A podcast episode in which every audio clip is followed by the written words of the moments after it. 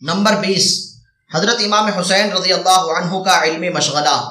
سید السادات حضرت حسین رضی اللہ عنہ اپنے بھائی حضرت حسن رضی اللہ عنہ سے بھی ایک سال چھوٹے تھے۔ اس لیے ان کی عمر حضور اقدس صلی اللہ علیہ وسلم کے وصال کے وقت اور بھی کم تھی۔ یعنی چھ برس اور چند مہینے کی تھی۔ چھ برس کا بچہ کیا دین کی باتوں کو محفوظ کر سکتا ہے؟ لیکن امام حسین رضی اللہ عنہ کی روایتیں حدیث کی کتابوں میں نقل کی جاتی ہیں اور محدثین نے اس جماعت میں ان کا شمار کیا ہے جن سے آٹھ حدیثیں منقول ہیں۔ امام حسین رضی اللہ عنہ فرماتے ہیں کہ میں نے حضور اقدس صلی اللہ علیہ وسلم سے سنا کہ کوئی مسلمان مرد ہو یا عورت، اس کو کوئی مصیبت پہنچی ہو، پھر وہ عرصے کے بعد یاد آئے اور یاد آنے پر پھر وہ انا للہ و انا الیہ راجعون پڑھے تو اس کو اس وقت بھی اتنا ہی ثواب پہنچے گا جتنا کہ مصیبت کے وقت پہنچا تھا۔ یہ بھی حضور صلی اللہ علیہ وسلم کا ارشاد ہے کہ میری امت جب دریا پر سوار ہو اور سوار ہوتے وقت بسم اللہ مجرحا و مرساہا، ان ربی لغفور الرحیم پڑھے، تو یہ ڈوبنے سے امن کا ذریعہ ہے۔ حضرت حسین رضی اللہ عنہ نے پچیس حج پیدل کیے ہیں۔ نماز اور روزے کی بھی بہت کثرت فرماتے تھے۔ اور صدقہ اور دین کے ہر کام میں کثرت کا اہتمام تھا۔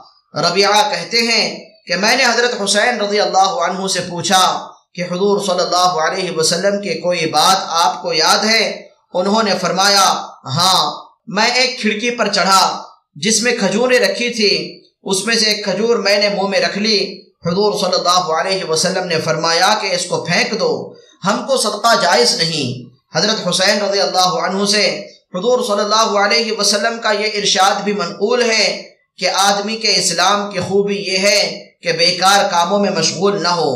ان کے علاوہ اور بھی متعدد روایات آپ رضی اللہ عنہ سے منقول ہیں۔ فائدہ، اس قسم کے واقعات صحابہ کرام رضی اللہ عنہم کے بکثرت ہیں کہ بچپن کے واقعات حضور صلی اللہ علیہ وسلم سے نقل کیے اور یاد رکھے محمود بن الربیع رضی اللہ عنہ ایک صحابی ہیں جن کی عمر حضور اکرم صلی اللہ علیہ وسلم کے وصال کے وقت پانچ برس کی تھی، وہ کہتے ہیں کہ میں عمر بھر اس بات کو نہیں بھولوں گا کہ نبی اکرم صلی اللہ علیہ وسلم ہمارے گھر تشریف لائے۔ ہمارے یہاں ایک کنواں تھا، اس کے پانی سے ایک کلی میرے منہ پر کی۔ ہم لوگ بچوں کو واہی تباہی فضول باتوں میں لگاتے ہیں۔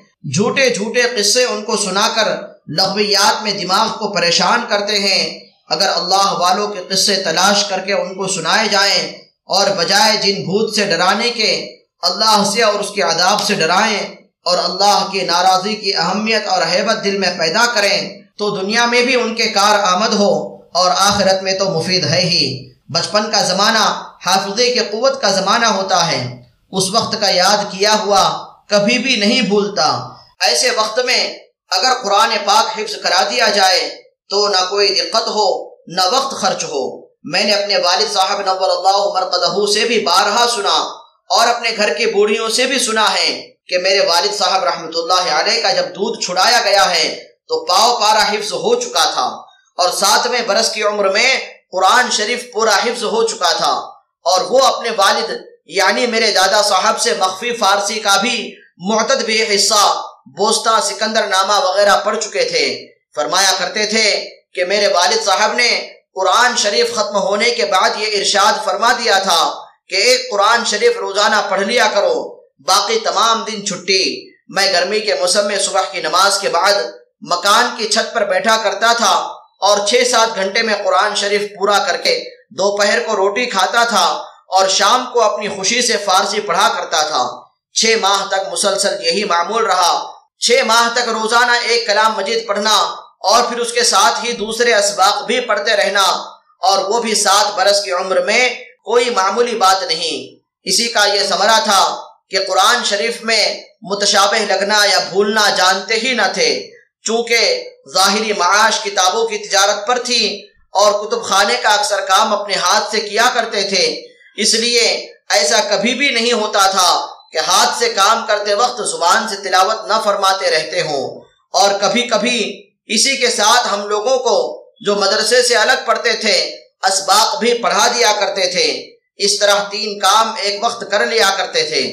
مگر ان کا طریقہ تعلیم ہم لوگوں کے ساتھ وہ نہیں تھا جو مدرسے کے اسباق کا تھا۔ اور عام مدارس کا مروجہ طریقہ ہے کہ سارا بوجھ استاد ہی کے ذمے رہے، بلکہ مخصوص طلبہ کے ساتھ یہ طریقہ تھا کہ شاگرد عبارت پڑھے ترجمہ کرے مطلب بیان کرے اگر وہ مطلب صحیح ہوتا تو آگے چلو فرما دیتے اور غلط ہوتا تو اگر غلطی قابل تنبیہ ہوتی تو تنبیہ فرماتے اور قابل بتانے کے ہوتی تو بتا دیتے۔ یہ پرانے زمانے کا قصہ نہیں ہے، اسی صدی کا واقعہ ہے۔ لہذا یہ بھی نہیں کہا جا سکتا کہ صحابہ رضی اللہ عنہم جیسے قوا اور ہمتیں اب کہاں سے لائی جائیں۔